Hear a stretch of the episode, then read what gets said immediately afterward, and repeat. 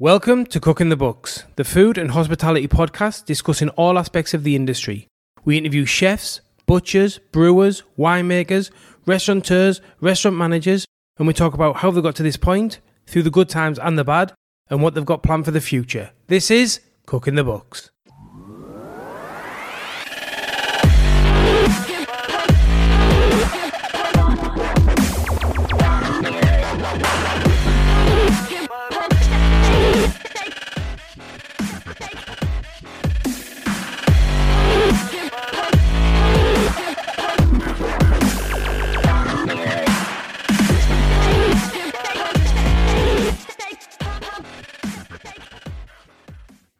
Before we go any further this week, I just want to say a massive thank you very much to everyone for the constant support in this season, throughout all the seasons, but especially this season.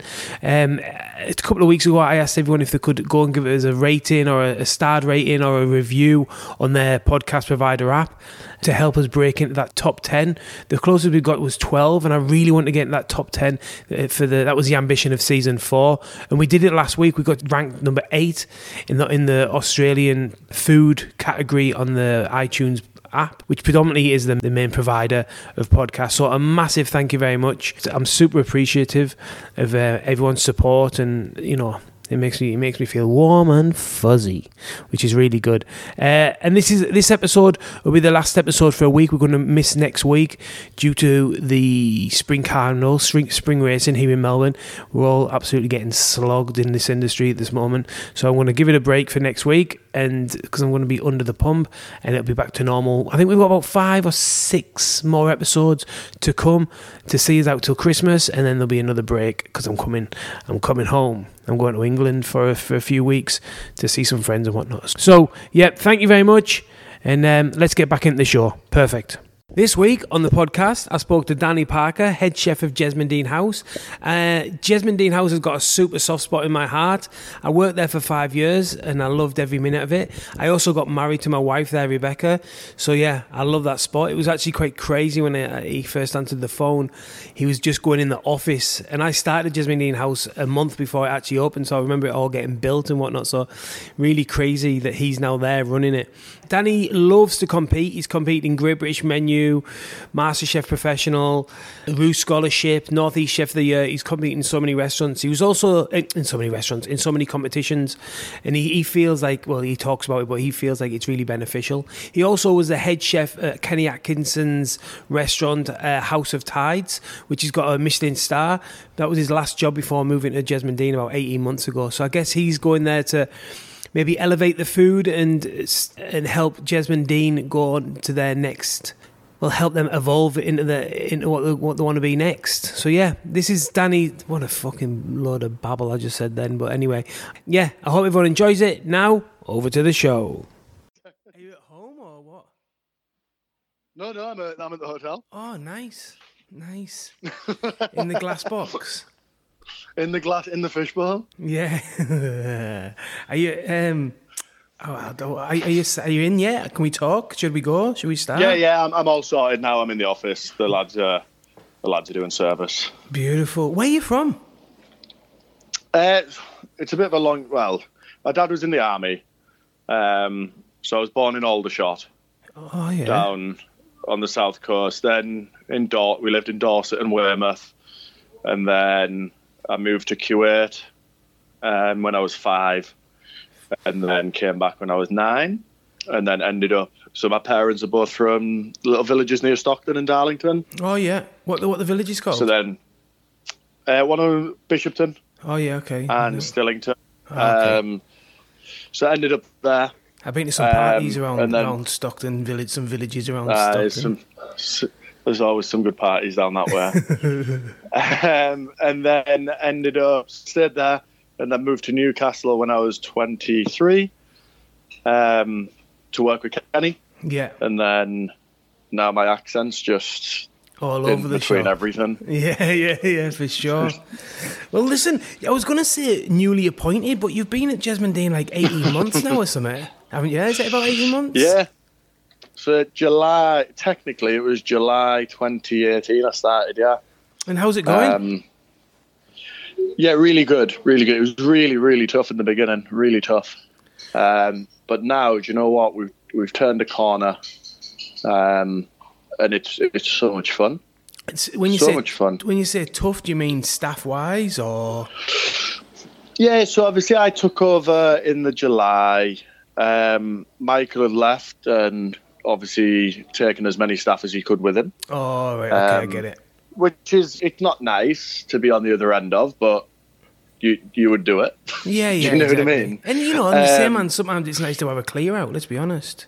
Exactly. The only problem with having the clear out is, is although it's lovely, you then have to find the replacements. Yeah, yeah, yeah. And we all know how, how that is. But luckily, we've got them.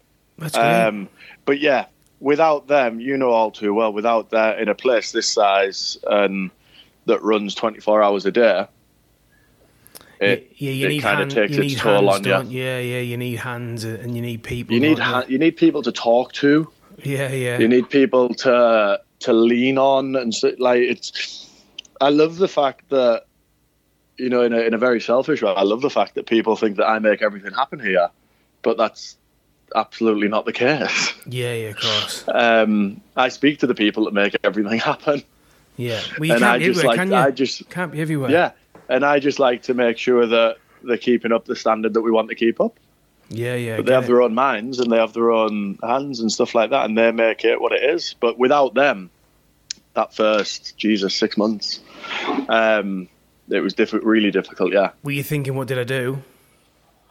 yeah, because I, I'd come from House of Tides where we shut six weeks of the year. We had the same two days off everywhere. I had the same team every single day, Yeah. and it was owned by a chef, a very good chef. That if someone didn't come in or someone was on the sick, your stand-in was Kenny Atkinson. he, he would he would just come and take fuck me like he'd just come in and take over what like he'd usually he'd usually do the pass and then bump me down onto the meat or the fish or whatever but that was your replacement was Yeah. Kenny I Atkinson. bet it was nice. Do you know what I mean? Um, It'd be nice to, you know, for sure. Like, Yeah. get him in for sure. I could imagine that'd be but great then fun. Going from that to again the hotel which you don't have a Michelin star chef to to come and help you out when do you know what I mean? When someone hasn't called when someone hasn't come in or you don't have that that security where you shut two days no matter how bad it gets you shut two days a week to Yeah, recuperate yeah, yeah, yeah, exactly. You've only got to You- get to through till Saturday night or Sunday afternoon or Yeah. whatever it might be. Yeah, yeah, yeah. and you've always got that in the back of your mind. Whereas here, it's always in the back of your mind. Like we've got tomorrow and, and Sunday breakfast, lunch, and, yeah, Sunday lunch, and then Monday. Yeah, and don't forget exactly. breakfast. Breakfast goes on Yeah, until. Sunday lunch starts. Yeah, yeah. no, it's crazy. I remember, and I remember working them. There, well, there, you know, that, like obviously I worked there right at the beginning, and um, the Yes. days when you would, you know, if you'd be off Monday, Tuesday one week, and Friday, Saturday the following week, you'd be like, "Fucking, this is going to be one hell of a slog." This, do you know what I mean? There might Yeah. be there might be a breakfast thrown in there as well, and someone's phoned in sick. So you, oh man, there were lots of them. Covering two, yeah. Yeah, coming to doing a triple. I remember doing a few triples. It was crazy. Just, But- just for fun. Yeah, yeah, yeah, exactly, exactly. But um, you know what else you're saying about the staff? I always felt like we struggled uh, location wise there. It's a real awkward place to get to, isn't it? So we're talking about Jesmond Dene House in Newcastle. Um, yeah, I found it. Do you, do you find that as well? I think it's the most bizarre thing because it's it's I, I do the drive every night out of Newcastle and it takes me no more than three minutes to the Tyne Bridge. Yeah, yeah. We're we're, we're not a, a million miles away from anything, but you are. But you know you you're just outside. It's just a bit Um, awkward, isn't it? Yeah. Um, so there's that, but the, you know, there's there's bus stops. There's this. The hotel have fantastic policies with paying the first three pound for taxis. Oh, is that still going? try- That's like, great. Yeah. There, the taxi policy is still going, and you know, it, do- it especially it does help, especially with like the breakfasts and stuff like that. Yeah, yeah. Um, but yeah, it's just a bit. You know, you can't have staff accommodation in a place like this because you're in the middle of Jesmond, and if you know you walk up that bank and you're in Jesmond and there's hundreds and hundreds of flat shares, Yeah, yeah. there's no there's no reason for us to have staff accommodation. Yeah. And I don't think it'd help in I don't think it'd help actually in the long run because because of all the accommodation that's out there. But it is it's tough to just in general, I think everyone wants to say that recruiting and staff is tough and things like that. But you know, I was in I was in this House of Tides bubble for so long where people people would climb on you to walk in that kitchen. Yeah. yeah. Um, and hotel, not just Dene, hotels aren't like that. Um, you know, especially in this day and age with the, the new wave of chefs coming through, they want, they kind of want their hours to be nice and this, that, and, and hotels, we, we struggle to give them that. yeah. Yeah. Um, but we do now. We've, you know, I've changed it. The guys have four days on, three days off. that's great. Yeah, that's a great Um, system. which is it's something that you know a lot of people in the industry are doing now.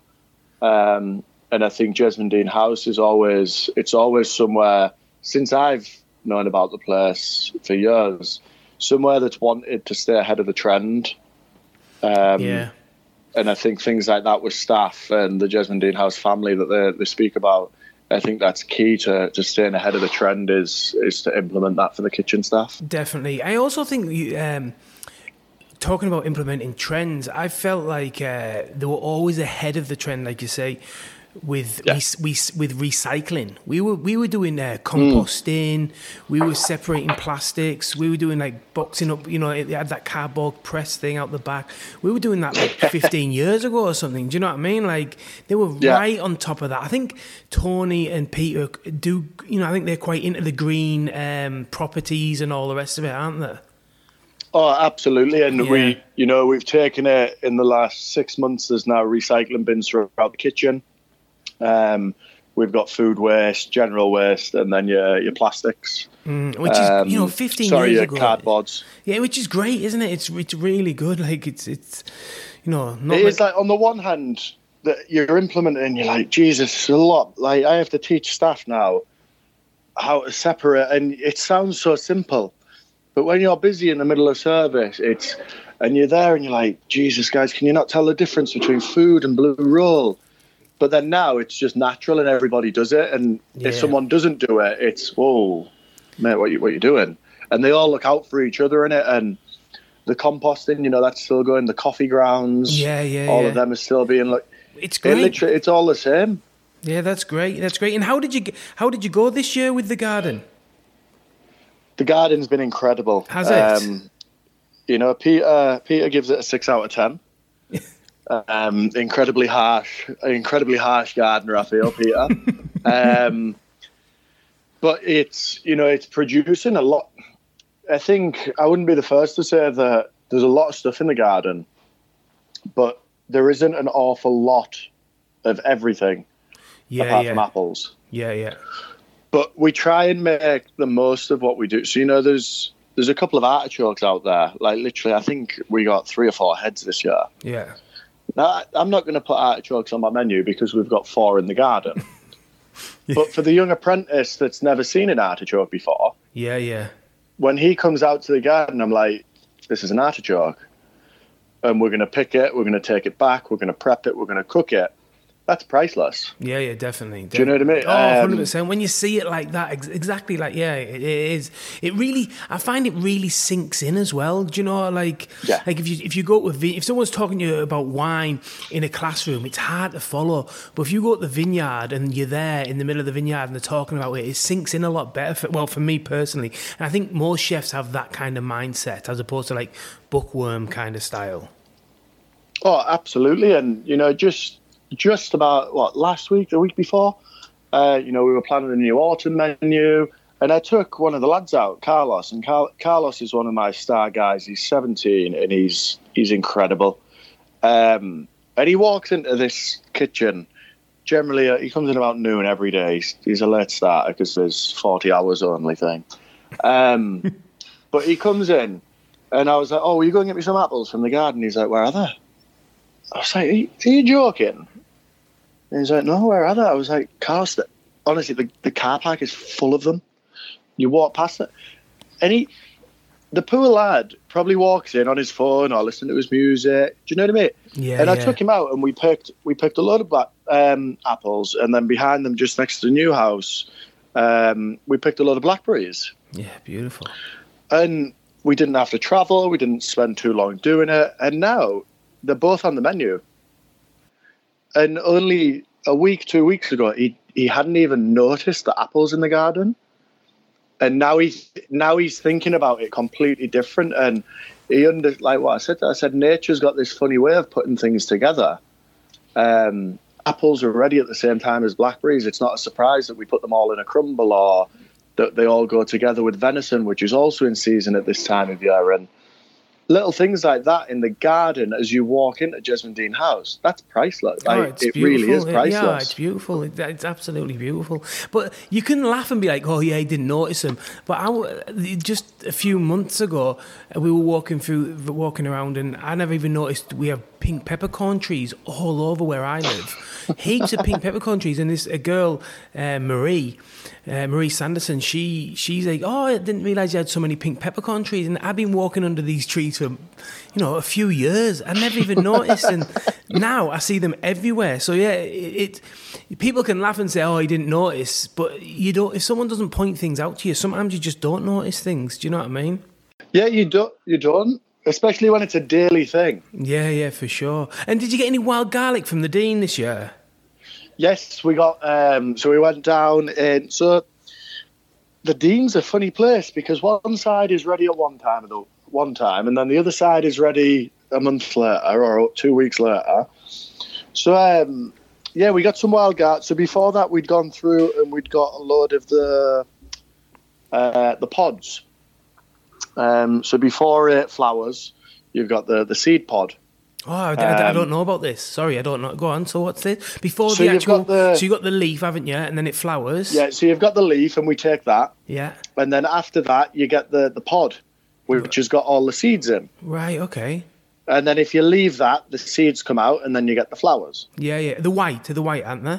yeah Yeah. Yeah. so we collect the first of all we got the you know we got the wild garlic itself and then we went and got the seed pods um, and we fermented them so Nice. we we salted them we salted them for a couple of weeks and then we pickle them with uh, malt vinegar and white wine vinegar and sugar Um, and then they just sit in the fridge. They're still in the fridge now. They'll be in probably until at least another month. But then in December, we'll probably have venison with wild garlic on the menu, Yeah. and nice. we'll we'll just put just put that them seed pods through the sauce, um, and they'll really give that lovely strong flavour. We did exactly the same with the seeds. We salted them down, um, and it just means you know again we're not pretending that we're self sufficient or that we're this or that. It's just nice to be connected and to get the lads all out at two o'clock after lunch service, and you look around and there's like six, seven lads picking wild garlic and pods and understanding where stuff comes from. It, it, it it's just priceless. It really is. Well, the- in the middle that- of Newcastle. Yeah, well, that's the benefit exactly of working in the like in the CBD. You know, in the in the city itself. Do you know what I mean? You've had, you can literally a couple of steps and you can be out in the garden. That's you know like as a sales pitch to pull chefs to to you. That's one of the things, isn't it? Surely, do you know what I mean? Like Absolutely. you can come here. The kitchen's fantastic. You know the space you've got, the equipment you've got, and then on the back of that is we've got the garden and we've got the Dene just there, which we're taking this from. And there's a young up and coming chef. That they're the kind of things that you that you're craving. If you you know you want to go to the Lake District or work in one of these big hotels, or do you know what I mean? But you can be in the city and still live with your mum and dad and still get the same same vibe and not have to be somewhere really rural. You know. Absolutely, and that's what it's one of the things that drew me to this place. One of the things that drives guests to this place is you literally you're three minutes from the Tyne Bridge, and honestly, you sit on the terrace or in the restaurant, you look out the window.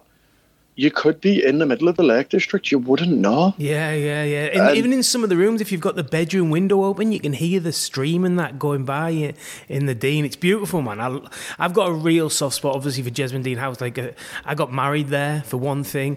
You know, it was it's where my where my career really started. I Yeah, felt like yeah. you know I really started doing some some leaps and bounds when I was working there, and yeah, it's, I love that spot. But you were you started off well. Look, correct me if I'm wrong, but were you in Wynyard Hall?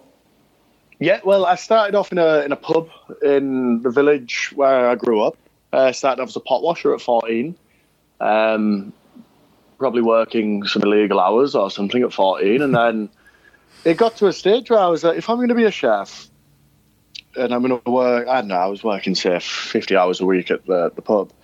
Why don't I go and do this in a better place than a pub um, and become a really good chef? Did you work that out So, yourself? I know it sounds stupid. Did you work that out yourself, or did your mum or someone say it to you? Yeah, I remember reading um, Gordon Ramsay's Humble Pie. Yeah. Okay. And I remember reading that and, and basically saying, if you want to be better, you have to work in better places and you have to push yourself harder. And, you know, I was, I was 18, 19 at the time, and my friends are bricklayers, and this, or some of them are going to do seasons in Ibiza.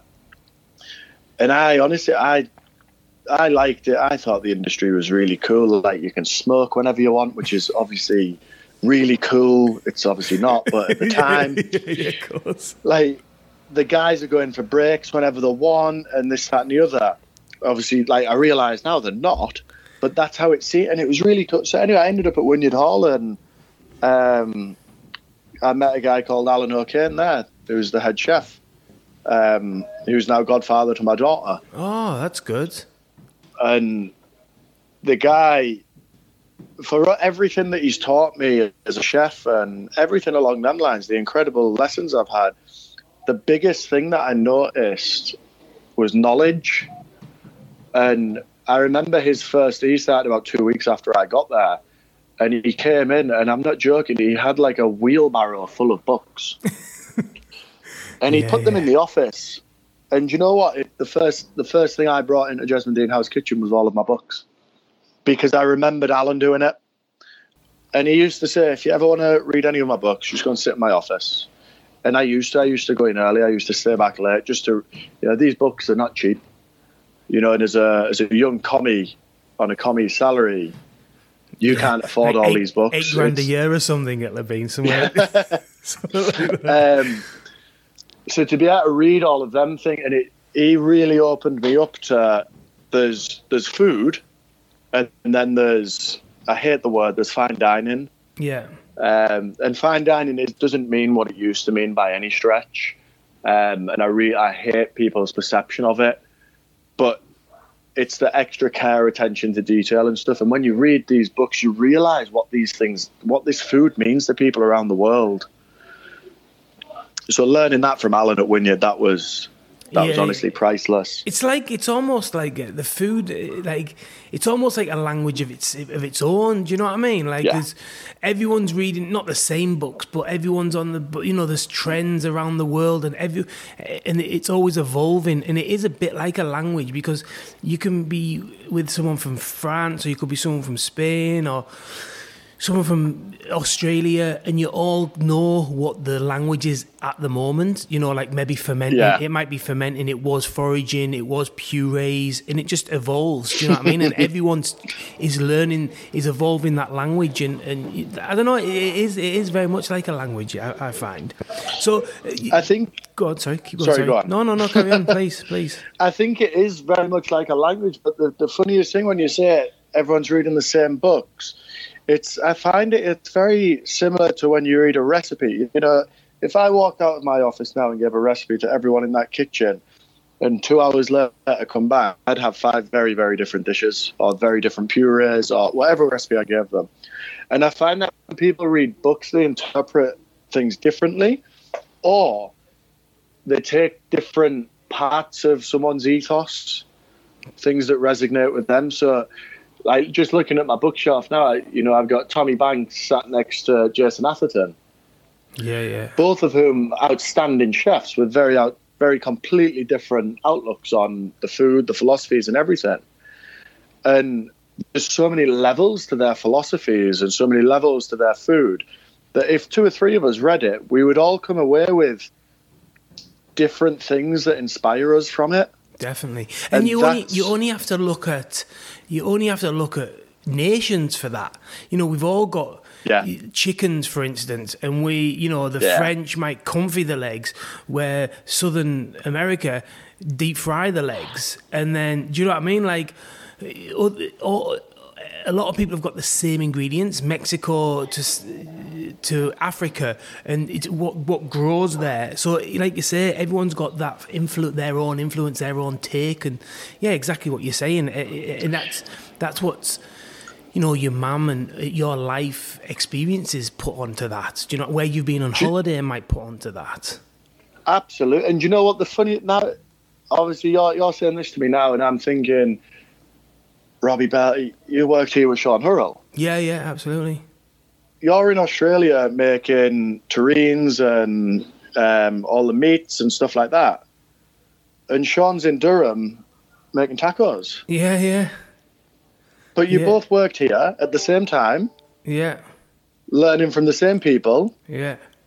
And now do very, very different things, both with food, sometimes the same ingredients. Yeah, yeah, yeah, exactly. It's crazy, right? It's it, crazy. It's incredible the the streams that you can go and that that's what I personally love so much about this industry is nobody can tell you you're wrong after a certain point. You're just doing something different to what someone else is. Yeah, I, am learning that as well. Like I was very um, focused on restaurants and hotels, and you know, I thought mm. that was that was going to be the only route for me. I was like, well, that's you know, that's yeah. it. That this is you'd be a chef, and but now I've stepped away from that, and we're doing wholesale.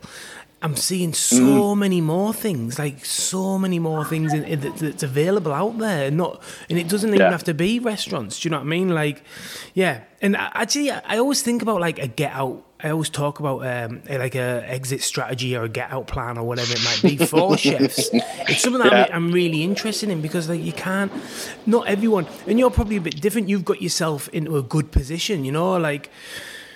Um, you there's know, still a there's still a somewhere where I want I don't want to be either behind a stove when I'm 45, 50 or sat in an office pretending I'm a chef. Yeah, yeah. When I'm 40. Do you know what I mean? And I've got my idea of I don't know which way life will take me.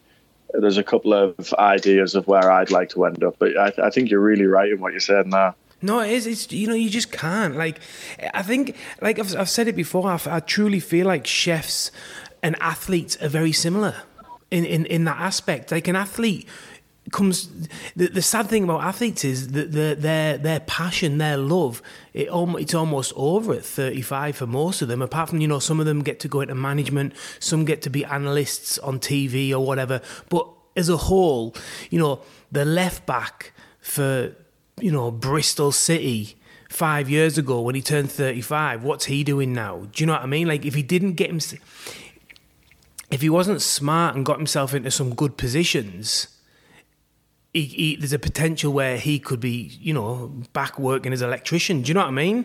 Like, uh, which is it isn't a bad thing, yeah, but that isn't his passion. Do you know what I mean?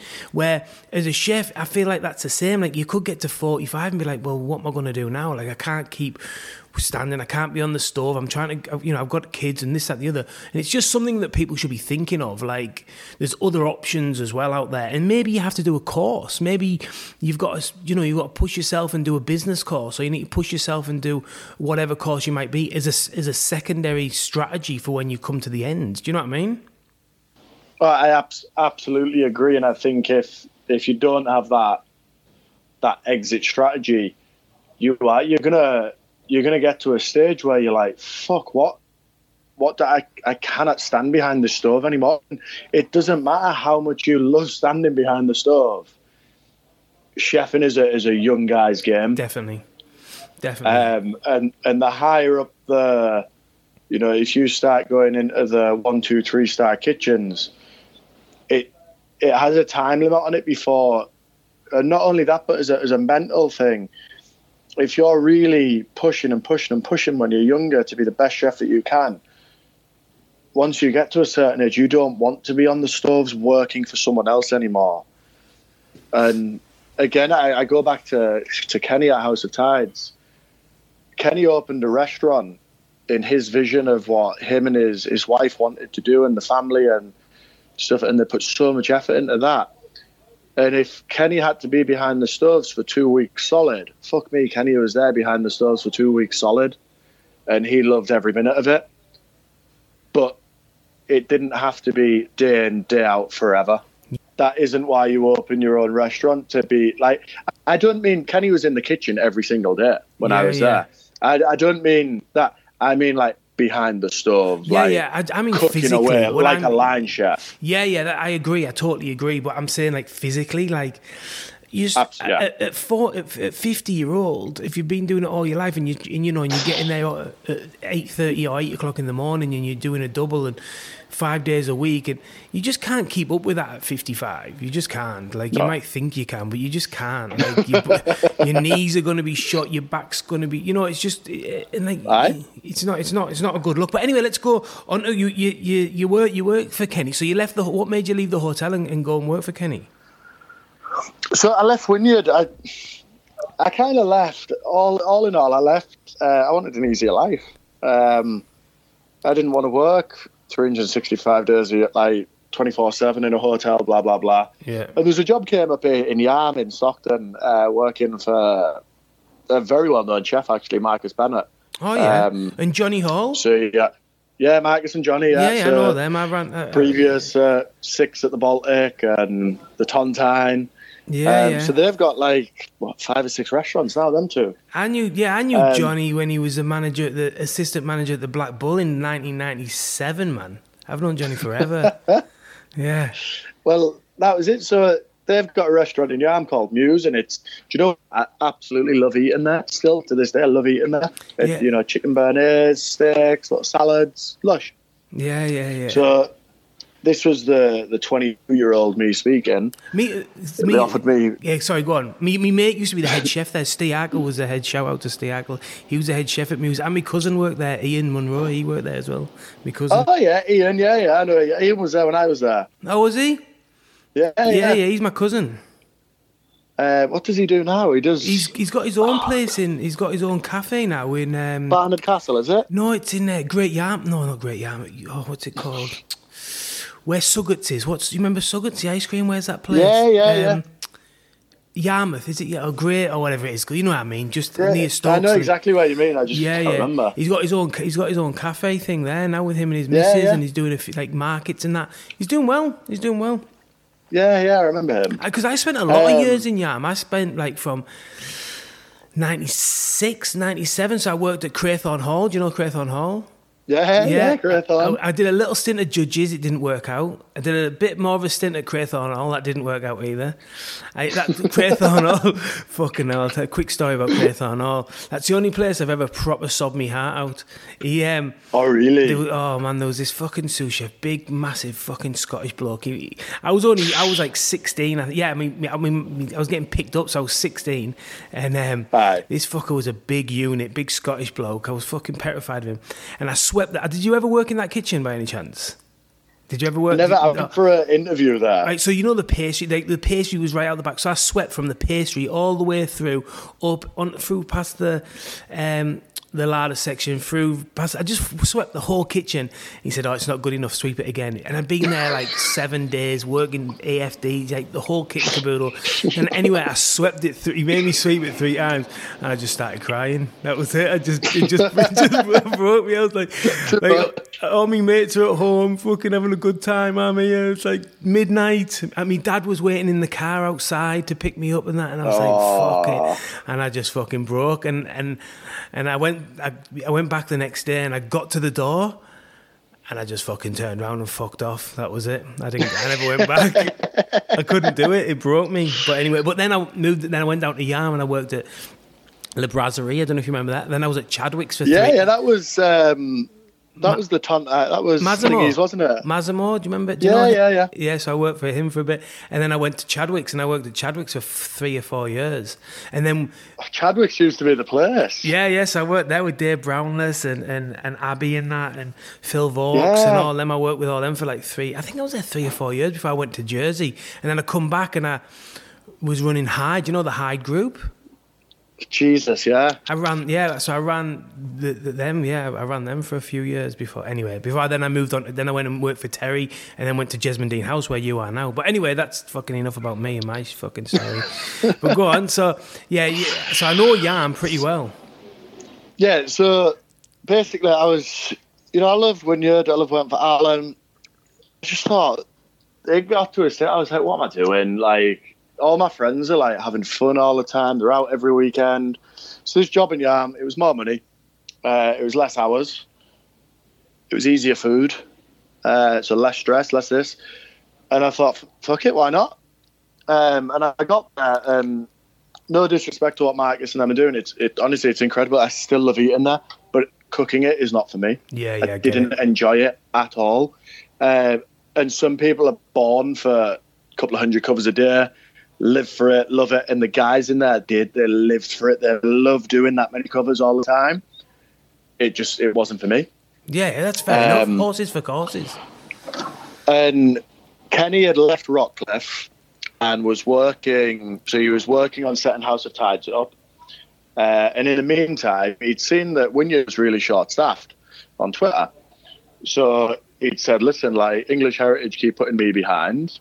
Um, do you want me to come and do some freelance with you?" So I hadn't got him in. So I'd spoken to Kenny while he was there, and then I left Wynyard, and then I, I had what must have been one of the worst days at Hyde, uh, um, Muse, sorry. Yeah. So I text Kenny. I was like, Kenny, if you're ever looking for a sous chef, give me a shout. And he texts back saying, I couldn't afford you. Um, and I texted him back and said, You'd be surprised. so uh, this is bad. Sorry, this isn't even on text. This is on Twitter Yeah. because Kenny, to me, then, you know, he'd, he'd won Great British Menu twice. He was the head chef at Rockliffe. He'd had a star at Hall. He'd had a star on the Isle of Scilly. This man, honestly, was like, he was like a god. I was, I can't even believe I'm having a conversation with him on Yeah, Twitter. yeah, yeah, for sure. never, Get mi- it. never mind saying to him, if there's ever a sous chef job available, give me a shout. I'd love. Do you know, never mind saying that to it. Yeah, yeah. Uh, so anyway, he invited me up, and I drove around a roundabout the wrong way in front of him while he was talking to a journalist. Um, walked in a week before it opened, and it was just a building site. And Kenny's like, "This is going to be here. This is going to be here." The kitchen was a box. He was like, "We're going to have the stoves here. We're going to," and I'm like, "This place opens in a week, and you're offering me a job, which is unreal." Had to find somewhere to live, blah blah blah, and I kept, and everything was ready. It was incredible. yeah, it. And um, all of that literally from a, a lucky Twitter DM to Kenny Atkinson. yeah, it just um, changed your career, right? You know, for me, if I look back at how it happened, if it's so bizarre, if Wynyard Hall hadn't been short staffed, I wouldn't have met Kenny. Yeah, yeah. If, if his if his restaurant hadn't have been delayed or whatever, yeah, like the stars Yeah. the stars aligned, didn't they? Basically. It's so bizarre. And then all of that even leads up to now. I wouldn't have this job if it wasn't for being in Newcastle working for Kenny. So, God, if I'd stayed at Muse, I could still be at Muse now. Yeah, yeah, exactly. Going to Black Bull You know, after work, having pints and all of it. Do you know what I mean? Yeah, yeah. I oh, I get it. But you wouldn't have, I don't think, to be honest. I think you would have, you would have said this isn't working out, and you'd have probably got something else, and you know, it would have probably worked itself out. I think. Oh, that there would- things- yeah, there'd al- always be a drive. Yeah, and you always do things at the right moment. It's the same as what we've done in business. You think, well, that was lucky that we did that. Then it's like, was that lucky or was that just Or did you see it? Oh, yeah, did, did, yeah, you see did it you see it come in exactly? And you, and you just felt Yeah. like that that was the right thing. And you won the won a you won a star within two years there, right? Was it two years? Jesus, that honestly, I've never met a man with so much drive and determination to make something success. I'd never worked for someone like in such a close space. Yeah. Um, you know, I'd worked in a family business. In fact, Wynyard Hall was a family business, still is. Uh, the pub that I worked in, that was a family business. So for Kenny was no different, but this guy was determined like Jesus. Um, and he worked tirelessly, and we worked with him. You know, there's still three or four members of staff from day one still there Yeah, now. well that's a credit to him for Um, sure. but working with him for the first year, so we opened. He opened up in the of January 2013. So then the Michelin comes out in September, and Kenny Kenny had wrote that off months. He was like, no chance of getting it in September, no chance. Um, he knew that, and then the year, the next year, then January came where you know they gave out three rosettes again, and Um, I think I can't remember when we got the rosettes, but then that year, the 2014, I think it must be. Yeah, um, Kenny, we got the star, and uh, that was literally. I remember Kenny had been working, and we'd been working with him. You're talking like seven, eight in the morning until one, two. I remember putting fish orders in at two a.m. and Jesus. Kenny changing the menu at midnight, and this isn't good enough, that isn't good enough, and it's working for someone like that has given me it gave me a new outlook and I, I didn't realize I had this outlook until I left. And I had to set Jesmond Dene House up in the in my imagination like how I saw it how I saw the kitchen. Yeah. And but yeah the, the star came relatively quickly I think for you know Newcastle hasn't had a, hadn't had a star for about 20 years previous to that. Yeah yeah and we yeah. all know who the last person to have that was. Yeah yeah.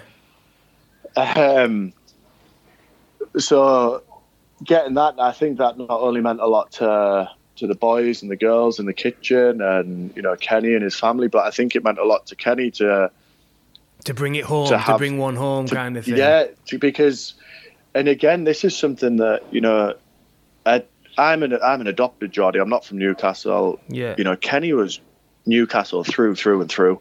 Yeah. Um, you know, he'd worked on a on the markets when he was younger, selling fruit and veg, and this, that, and the other. He'd been an apprentice in the industry in Newcastle at the Vermont and all that. He'd go away and he'd come back and he fucking smashed it. Is it, and were you busy? The first, do you know, I hope I don't speak out of turn. Uh, the first six months was rammed. Yeah. Uh, I think they call that the honeymoon period. Yeah. Uh, then after that, it died off a little bit. And Kenny stuck by his gun, and I can imagine a lot of people would shit themselves. Yeah, yeah, for sure. And yeah. to be honest, maybe maybe he did, and he, you know, he's the boss, he's the leader, he's not going to let you know, is he? Mm. Um, but he stuck by his guns, and this is what we're doing. I believe in this. I believe in this food. I believe in tasting menus. I believe in the service we're off. I believe in everything that I'm offering. Um, and it worked, and slowly it began to get. Bit and then the star and boom, it it was busy. That's good. That's Um, great. And for all you know, people say what they want about Michelin this, Michelin that. People do love it. People know exactly what it means, and it's it's a mark of extreme. And I I've learned this since I left House of Tides as well. It isn't a mark of quality; it's a mark of extreme quality. You know, you can be really, really, really good and not have a Michelin star. Yeah. Yeah, for You sure. know, That's a fact. That is definitely a fact. House of Tides is in the top one percent of restaurants in the United Kingdom. That's you know when you're looking at the four rosettes and the star, Yeah, that's yeah. next level like attention to detail and stuff like that. And it honestly being a part of that was just incredible to to learn. Just honestly, not even the cooking, Robbie, not even learning the cooking, just learning the the ethos, the philosophy, Yeah, the, the mindset, right? Uh, the mindset. Of yeah. yeah, yeah, yeah, I get it. I'd never seen anyone do work like that. Yeah, and that's one of the great things about working with someone. Like, there's probably a few times I probably like, I've got to be totally honest. I don't know if I ever really truly got that in my career. To be honest, not that my career is over, but I don't think I've ever like when I when I got with working with Terry. He he was more you know he was more in the management, running a few restaurants. And it, I got it for a few months. Well, about uh, when we opened Jesmond Dene, he was there all the time and pushing. Yeah. When we, you know, obviously because we opened it for the first year, year and a half, and then there was another period where there was no head chef, so I ran it over one Christmas, and he come in and helped me run it for a, for a few months over Christmas, or I helped him run it, should I say? He, he, yeah, he, Terry come in and help me run it. No, I, I was de- he coming in, I was helping him. That's for sure. Fuck it, I'll take that one anyway.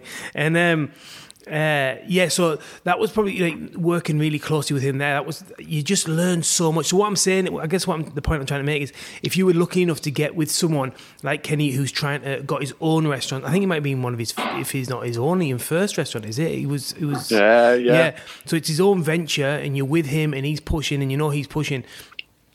Not that doesn't happen to everyone. You look at you, you know. I think you're pretty lucky if you manage to get into that role. Like, yeah, basically, I think that's that that that's a good, a great opportunity, and, and I think you you can count yourself lucky for that. Really, I think a, a way to point out exactly the difference between working for someone who works for someone and getting a star, that's incredible. Um, and Kenny, as I say, Kenny had had a star on the of Scilly, had a star at Seaham Hall. Um, he had three rosettes at Rockliffe. He was incredibly talented. He'd worked in incredible venues all his life. And I've never seen a man's face so fucking happy when he got the star at House of Tides. Yeah, in his own venture and. Yeah, his own money. You know, he put everything on the line. Everything. And it, you know, a star doesn't mean it's paid off. You know, restaurants with stars still fuck up. They still go down. They still. Um, but it did it, and it really did help the business incredibly. Yeah, yeah. Um, but as a chef, it doesn't matter how many times you have an interview and you say, "Oh, we just want bums on seats."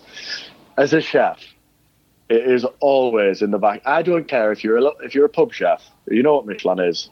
In the back of your mind, you have a drive. You want to be you want to be Gordon Ramsay one day. Yeah, yeah. Do you know what I mean? And Definitely. honestly, seeing seeing what it meant to someone to do it off his own back with his own money, with everything, his own ideas, the artwork he picked, the cutlery he picked, the crockery he picked. Not necessarily any outside him, just him and his, his family deciding what they want for a restaurant and having guests come and tell you it's good, having inspectors come and tell you it's good, watching how that, what that meant to someone, it's helped me so much. Honestly, I, I draw on that inspiration weekly in this hotel now. So, so is that is that you know, like you've just said, is that your? Would you love to get a star at Jesmond Dene House? Is that your dream? Is that is that is that your ambition? Is that your goal? I think, like I said, I think for every any chef with any drive or anything about them, they know what Michelin is. They know what it means. I've taken Jesmond Dene House down a route now of ingredient led uh, ingredient modern kind of food. Yeah. Um, and you know, I still do. You know, I've just put liver and onions on, things like that. But you know, I'm buying the best liver I can get my hands on, and we've got I don't know, lovely cod on with a little tart sauce and leeks, and there's nothing to say you can't get a star doing stuff like this. Nothing to say you can't at all. But my aim, and again, I know I've just contradicted. I'm going to contradict myself here. Um, I am here is just to have a good team that cooks outstanding food that guests love to come and eat. Yeah. Um, you can build on that, though, right? You can build on that. Once you get that, you can build on it. Do you know what I mean? Yeah. And ultimately, do I want a star? Personally, I want a star. Do I want one at Jesmond Dene House? If it's going to make the business busy, then yeah, I want one. Yeah. Sorry, if it's going to make the business busier, then yeah, I want one a star for me is very personal. I I would rather not get one here, but continue with a lovely busy restaurant and a busy hotel. Happy mm. days. And when I have my own place, that would mean a hundred times more to me, because it, it is a little bit selfish. I want a star. Yeah, yeah, yeah. It's I don't, Danny at Je- Danny at Jesmond Dene. It's yours. Do you know what I mean? Yeah, and I, I took this job because I wanted to work in a hotel environment again. I wanted to work with Jesus 20 chefs. Um, I wanted to be a part of that. I wanted to be a part of the, the regeneration of Jesmond Dene House. You know, we've had a refurbished restaurant and private dining rooms. And, you know, I really wanted to be a part of that.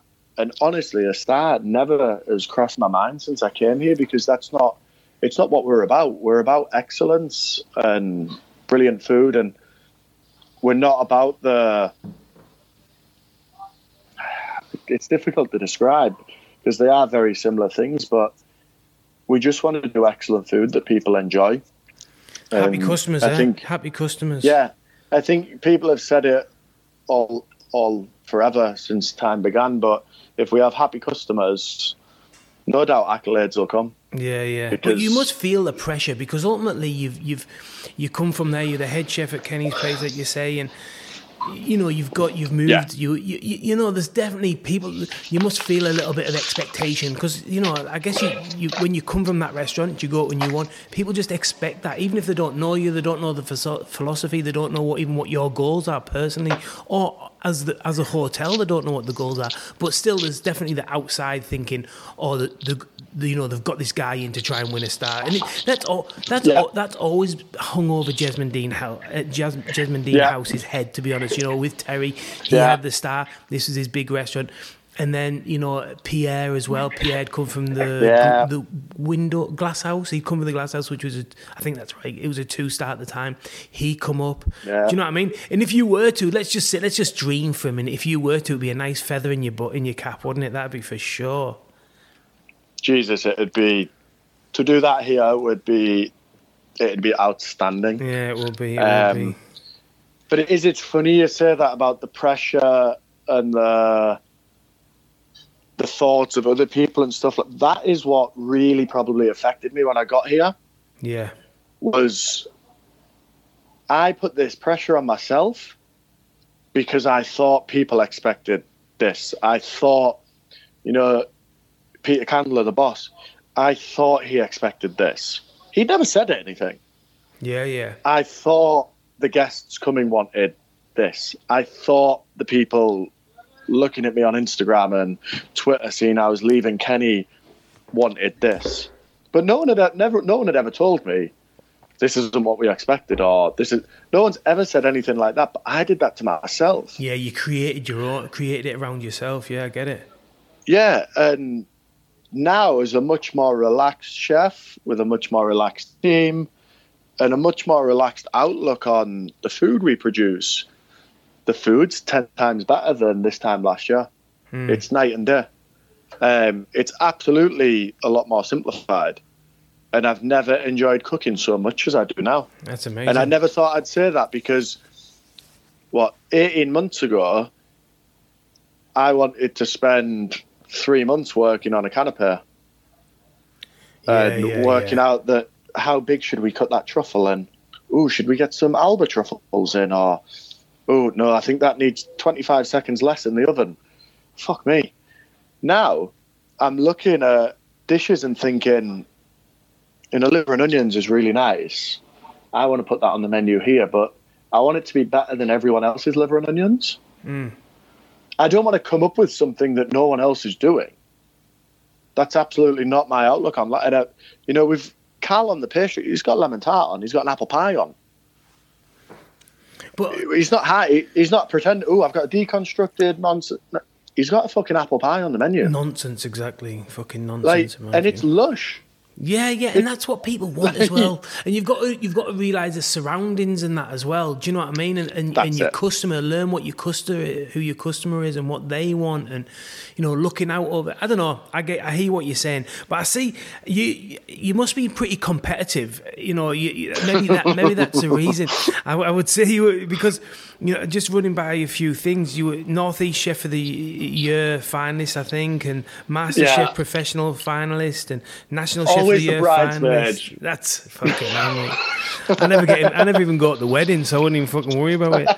The um, Great British Menu, seventeen and eighteen. So you're definitely like pushing yourself and doing the competitions. Yeah. How, would you say you're competitive? Absolutely. I'm Yeah. competitive in every little and sometimes I'll be honest, Robbie, it's a downfall because I treat fucking I treat wiping my bench down as a competition. Yeah, yeah. Like, why have I wiped my bench down quicker than you? Danny, I'm 17. I've only been with you for two weeks. I Yeah. know, but why have I wiped my bench down quicker than you? You're 17. You're a spring chicken. Yeah, yeah, Um, yeah. stuff like that. But no, the competitive side, it came again. I didn't do anything until I worked for Kenny. And um, MasterChef send emails out to, I'd say, pretty much every restaurant in the country, and they're looking for chefs to do the professionals. And Kenny went, "Why don't you do it?" And I went, "Kenny, that you've only been open, I think, two months at this point. There's a lot going on." He was like, "Fuck it, apply. See if you can do it." Um, so I applied, and they phoned me up and they said, so on the application, they asked, like, is there any dates that you can't have an interview? And I'd put the dates that I was going to Spain, so I couldn't do the interview then. And I'd put, I'd ticked Manchester for my preferred interview place over London. And they phoned me. They went, "Oh, can you can you come for an interview like next week?" I was like, "No, I'm, I'm in Spain." I'm like, all right, can you come to London tomorrow? Um, I, I doubt it. I've got work, and you know, I'm thinking, fuck, I work for Kenny. Fuck, like, what? anyway, Kenny was there and he was like, "What's?" So I said, "Oh, the one we got. He was like, "Yeah, do it." Oh, that's Kenny nice. booked me a train. While I'm on the phone, Kenny booked the train, paid for the train, and said, "Come back for dinner service." Oh, so, so you went to London So in the morning and come back for dinner? yeah, Oh, good for you. he he pushed it, and How was I it? Was it a good experience? it was one of the most incredible experiences as a cook I've ever had. I learned so much about myself in that process, and I worked with some incredible chefs uh, during that process. I did a couple of days filming at Hibiscus with Claude Bosi. Yeah. Marcus Wareing as the the judge, Monica Galetti as the judge, and the, the chefs that I that were in the competition, especially towards the end. Sven was sous chef at the Ritz. Um, I'm very good friends with him now. Um, Jamie, who won, has his own restaurant in New, in Scotland now. Brian, who was in the final, he's now a partner in his own restaurant. And they taught me you're actually not that good a cook. Yeah, I was. I was gonna say, like, was there any part of it where you were nervous to make a fool of yourself? Every part of it, Yeah. every single part of it. But you know what? Once you've once you've cooked a crab, a Marcus Wareing, and you've you've plated it up, and you've got the lovely claw on top, and you haven't taken the cartilage out, and Marcus knows that you haven't taken the cartilage. He watched you prepare it. He watched you plate it up. He knew from the second he walked over to eat my dish that I had left the cartilage in.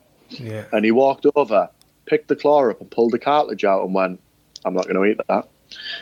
And carried on it. Once you've done that, there's no more fool you can make of yourself, really. Yeah, and it's the um, last time you're going to do that, isn't it? That's for sure. Lesson learned. no, it, that was like a catalyst for me for competitions, and it, it really taught me that you know I thought I was Billy Big Bollocks, sous chef for Kenny Atkinson in Newcastle. You know the the hottest opening in the northeast for years. Um, MasterChef final four. Thought I was the boyo. I looked around and I was, I looked the, the week I got knocked out. Just I still don't think I've watched it, but I saw what they, yeah, I saw what they cooked, and I'm looking. I'm like, honestly, I don't even know how to do that. Yeah, You yeah. are incredible. Uh, one of the lads was using pressure cookers every week, Jamie, and it blew my. I'd never used them really. I'd use them for the. Art. So na I made it after MasterChef. I did a lot of research into pressure cooker because how can he do something that I can't? Yeah. That's not fair. Uh, and that really, that's probably the competitive thing. That's is definitely the competitive it- drive in you. it's not sure. so much yeah it's not so much wanting to win the competition it's why is he better than me Yeah, yeah. i want to know why he can cook better food than me or why he's more composed than me why is he more organized than me and what can i learn from him to make myself more organized or season my food better or make a better sort whatever it is and that really happened on masterchef and then going back to a kitchen where you have a full team of chefs, everything becomes instantly easier. I think I, And- I, I think you've got. Sorry to interrupt you there, but I just want to say what's on tip of my tongue.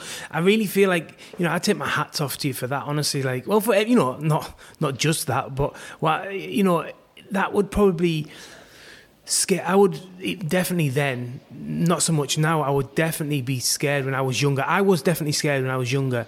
Um, of them kind of things of like making a fool of yourself and and put, being showing your vulnerable side. Do you know what I mean? Like, Yeah. it takes a lot to do that, I reckon. So I think you know you deserve a pat on the back for that for sure. I was honestly, you know, my friends have laughed at me ever since. I was shaking like crazy on the first that first two episodes. So the first one was signature dish. So I'd, this was I'd practiced this dish over and over and over again.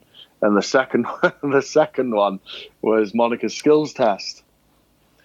Um, so the first dish I did a lovely quail dish. So roasted the quail, stuffed the leg, raisins, like a little raisin puree, pickled sultanas, celeriac remoulade. Um, and I cooked this dish. So it was the first year that Marcus had done it. So they changed the whole concept of the order of everything that you do. Yeah, So I did this dish and Marcus ate it. I'm literally stood there, mate, shaking, shaking. I've never, I've never met Marcus. Fuck, two star chef Marcus Wareing work for Gordon and this, Yeah, that. and he's got that reputation as well, right? Yeah, he's got a big reputation. Yeah, a big reputation. There's Monica stood there who's done MasterChef forever. She's worked at Le Gavroche forever. And I'm stood there like, fuck me, he's about to eat my food. And he, he ate the dish, Monica ate the dish. And they looked at me and Marcus went, Danny, I would put that dish on my own restaurant menu. Nice, nice. And then I remember we did the, the exit interview afterwards. After, so, Danny, how do you think that went?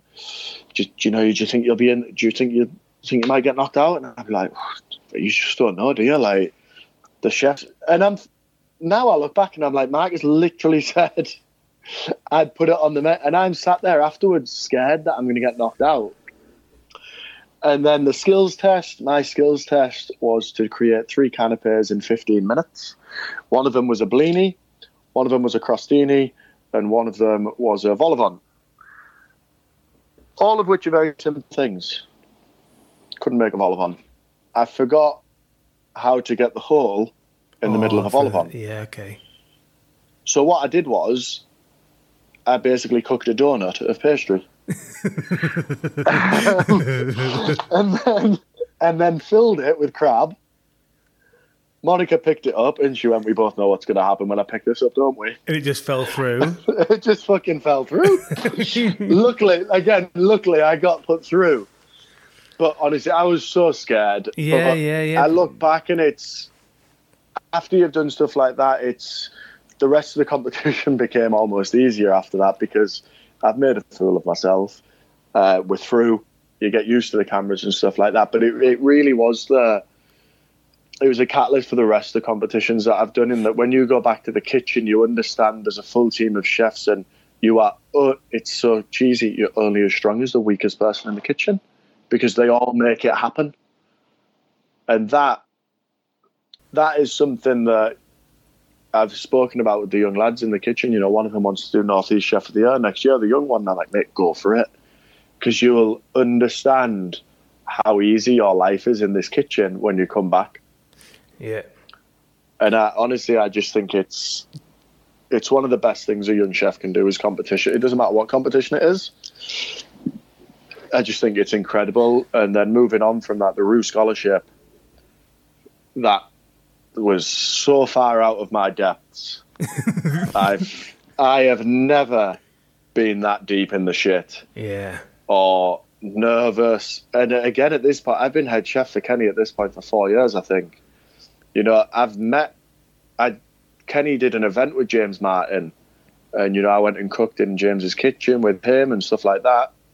And he was, and still shitting myself, looking at the judges walking around and looking at the other chefs in the kitchen, like there's some boys from L'Enclume, from Sat Bains, and it, it sounds cheap, pinching myself, think, how am I amongst these people? Mm. Well, it happened pretty quick, I guess. Do you know what I mean? From Yam and whatnot to, to within four years, you you you you know you're right up there. You, yeah, it must have been a fucking. It must have been a crazy, like a, an accelerated four years, like in a Ferrari, so it pinned back to the seat, just like whoa, what the fuck's going on?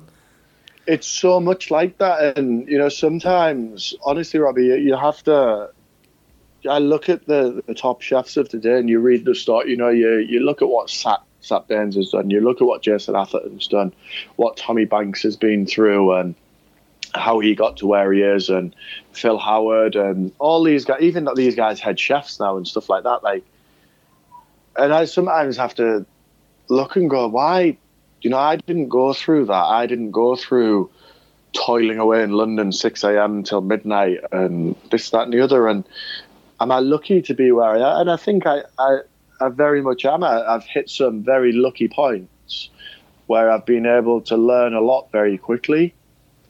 Um, and without a doubt, there's still stuff.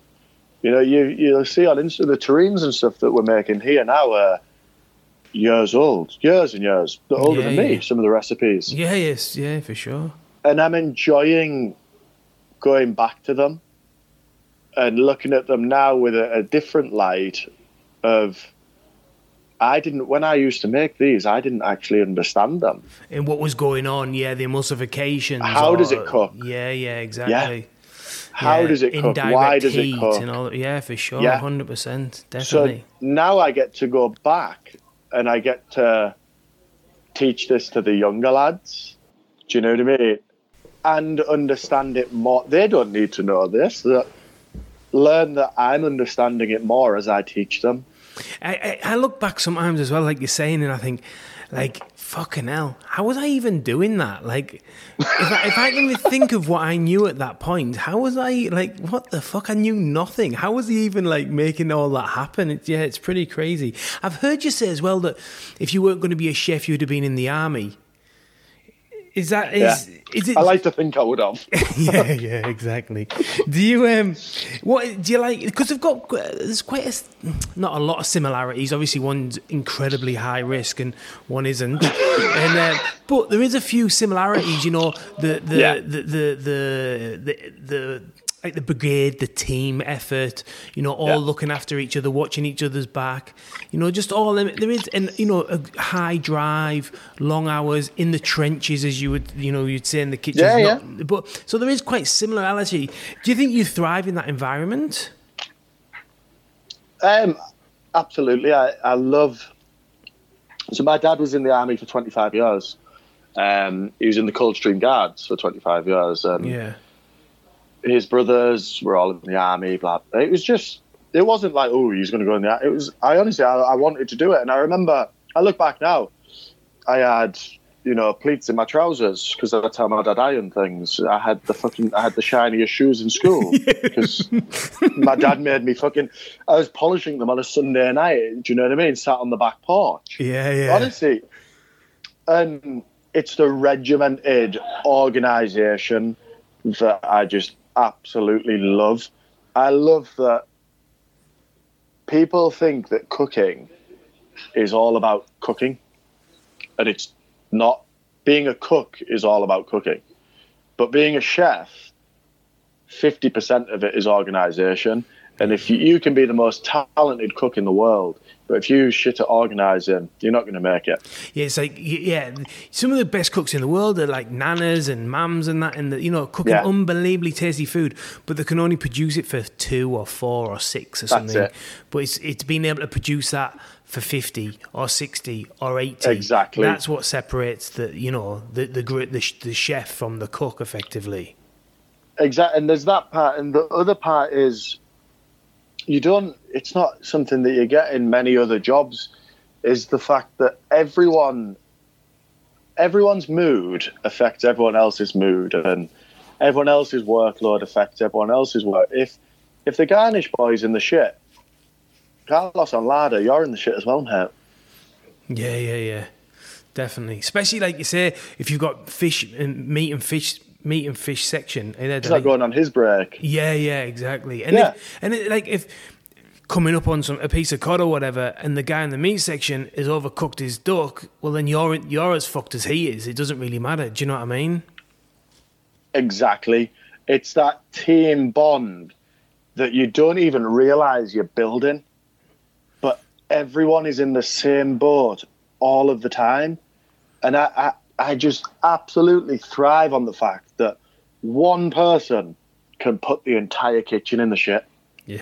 or one person can bring the entire kitchen out of the shit.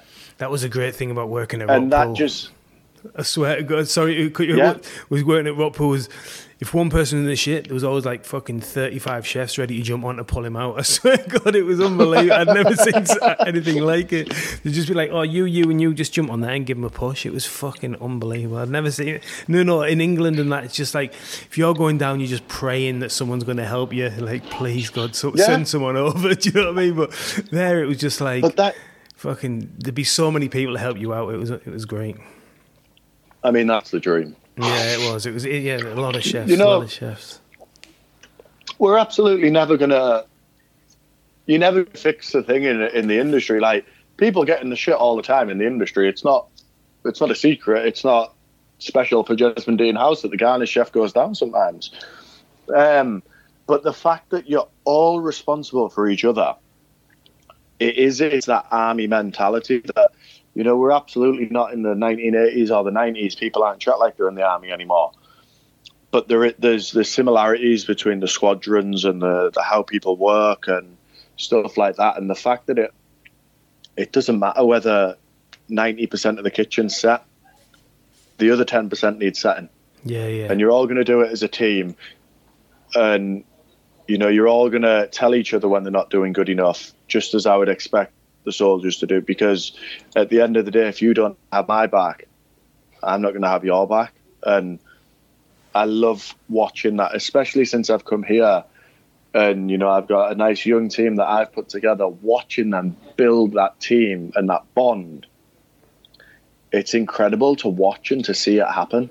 You can create with a great team ethic and a great team vibe. You can create some amazing things. It doesn't matter how skilled people are. If, if there's a good leader, a good leader and a, and a team that's all working together. We've seen it time and time. Leicester won the fucking Premier League. Do you know what I mean? Like it can, yeah. it, you know, it can with it, it can happen. You can create a lot with a with a good group of lads all pushing the same direction more than sometimes unskilled lads all battling against each other. Do you know what I mean? Putting each other down. So I think you want to, you know, if you if you can create that, you you're halfway there for sure. I just want to, it literally is. It, it is. is. It's about creating that. Yeah. It's. Do you um do you enjoy cooking the same food as you enjoy eating? I'm in a really weird situation at the moment. I love, like, I, I literally I had this conversation with a friend the other day. Actually, if I was to go to London tomorrow, I have a list as long as my arm of one, two, and three star restaurants that I want to eat at, and I love cooking that food. Yeah. And I also have a list as long as my other arm of casual dining places that I want to eat. And I couldn't think of anything worse than cooking 200 tapas a day. But you enjoy eating tapas. that. But you enjoy Absolutely. Eating. There is nothing I love more than going to a restaurant and ordering too much food for my table and looking and thinking, Jesus, why did I order so much? But all of it sounds so tasty. And there's like, there's a place in York called Skosh. Um, everything on the menu just sounds incredible. you're not going for three courses. Uh, sorry, you're not going for ten courses and wine pairing and cheese and the prestige wine pairing and do you want me to cuddle you while I give you it? None of that. Yeah. You're going to get some really unreal food. And I think at the moment, I'm starting to come to a crossroads in my life of food as what do I enjoy cooking and what do I enjoy eating? because at the moment I'm really enjoying cooking classical food really well. Yeah, yeah, yeah, yeah. That's that's um, I love that. For sure. That's my style for sure. And the eating, do I enjoy eating fine dining? Absolutely, I love it.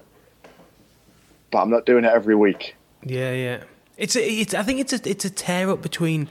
I was just talking to Peter Gunn the other day, and he was saying like he doesn't. You know, he, he out, out and out says he, he, he likes eating really simple or cheap Chinese. He even says or whatever. Yeah, yeah. He, like, he loves all that, but he he actually what he really loves is the logistics and you know the That's organizing, it. making it happen, making it happen. Yeah, exactly, making yeah. it happen. He loves he loves that challenge of making it all happen and, and whatnot. It's it's just it's just an interesting question. Like for me personally I think I'm I do enjoy cooking what I enjoy eating. That's just me. That's just what I that's yeah. what I like. You know, it's just the way I am.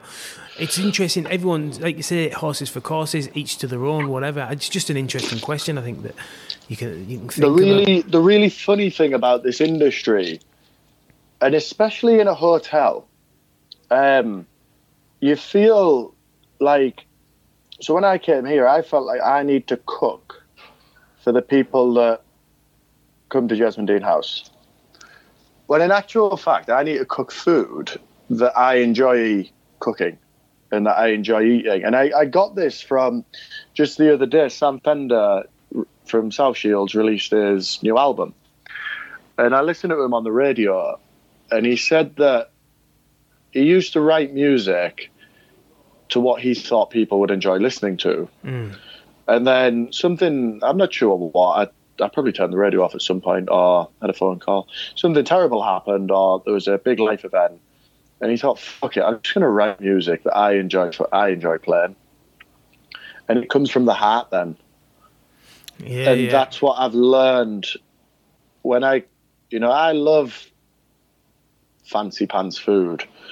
Um, taking hours to do this and getting your tongs, putting your little flowers on, and this, that, and the other. And I love that because of generally people come for a special occasion and you know they want to be blown away in that instance and stuff like that. But cooking, some of the stuff that we do now at Jesmond Dene House, I keep going back to the liver and mash because it, it's liver and mash. But it's so enjoyable to to get a really nice piece of liver prepare it really well, make a beautiful Madeira sauce, get some lovely Yukon Gold potatoes and cream them. So they're almost, is it cream? Is it potato? I, I don't know anymore. but the and it's so enjoyable to cook it. We're not stressing out. We're not losing our marbles. We're pan frying some liver. Our sauce is on plus, and we're creaming some mash to order. And there's three people that do that. Yeah, yeah. Well, that's It's it. so if, enjoyable. If you're enjoying it, exactly. If you well, that's that's what you're all. That's I guess that's what you're searching for, and that's what everyone's searching for, isn't it? To enjoy, enjoy, Yeah. enjoy your job because you're doing it so think- much. You might, as you know, you That's need to be enjoying it and making it fun or whatever. There's a lot to be taken from that, I think. You know, like, and from that question, I think there's a lot to be taken from it. If you look at it. yourself, It's a big question that. it is. And if you look at yourself and, and what and also like in a business sense is is like I also like cooking stuff that makes money. That's a, that's also a, tr- that's also Yeah. a truth. Do you know what I mean? Like I enjoy I personally enjoy that side of things like creating You have to. I, I create like a terrine, like you know, obviously I'm into that fucking business massively, but you know, turning a, a B class product into an A class product, I enjoy that. That's a process that I, I really enjoy doing. Do you know what I mean? Turning chicken livers, which you know, however much go in the bin. Or people don't use, or you know, they get used on the odd bruschetta or the bruschetta or whatever you want now and again. But turn them into a pate, it's a whole different ball game. Do you know what I mean? Yeah. Anyway, It's incredible being able to do things like that. for sure. Listen, I won't keep you much longer. I've got a few last few things. Um, where can people get hold of you? On Instagram. What do you mean? On, how can how can if people want to follow you on Instagram or whatever? How how do how do people follow you and and, and Um, follow your your career? Instagram, I am Danny underscore Parker three four. Yeah. Um, that's probably the best one these days. I think I fell out with Twitter a little bit. There's not too much goes on there. Yeah, everyone. I think Um, that's everyone, really, isn't it? Yeah, but Twitter is D Parker Chef. Very. And Jesmond Dene House. Jesmond Jesmond Dene House has got an Instagram and that I think as well, haven't they? Yeah, we've got the Instagram at Jesmond Dene House, um, and Twitter's the same actually at Jesmond Dene House. Really, really quick and easy. Perfect. And uh, what I was going to say is, good luck with the winter because Jesmond Dene House in the in the winter is a beautiful spot. It's sort of Christmas and all the trees and all the rest of it and the snow. It's beautiful. So, good luck with the Christmas. Thanks for thanks for your time, Danny. Nice to nice to chat to you. And I hope I hope it all works out well. And, and yeah, and good luck. And I'm, I'm back home in in uh, February, so I'm, I'm going to try and swing by and say good day. Yeah, Cisse was saying just the other day actually. Oh yeah, what a bloke! What a bloke! Yeah. Shout out to Cisse, by the way. What a what an absolute legend that boy is. I know the stories he's been telling me. I can't believe it. You gave it. You gave him his name and you put him in the kitchen. Yeah, The yeah. rest- Jesus, the rest probably, is history. It's probably yeah, it's probably greatest greatest um what would you say? My greatest greatest move I've ever done. I would put He is- best recruitment He's maybe. outstanding. Beautiful. Well, listen, Danny, thanks again. Thanks very much for your time, and yeah, good luck for the winter and whatnot. And hopefully, I'll see you in February. Absolute pleasure, Robbie. I hope to see you in, in February as well. Take care. Look after yourself. Bye, mate. You too. Bye bye. That's all, folks.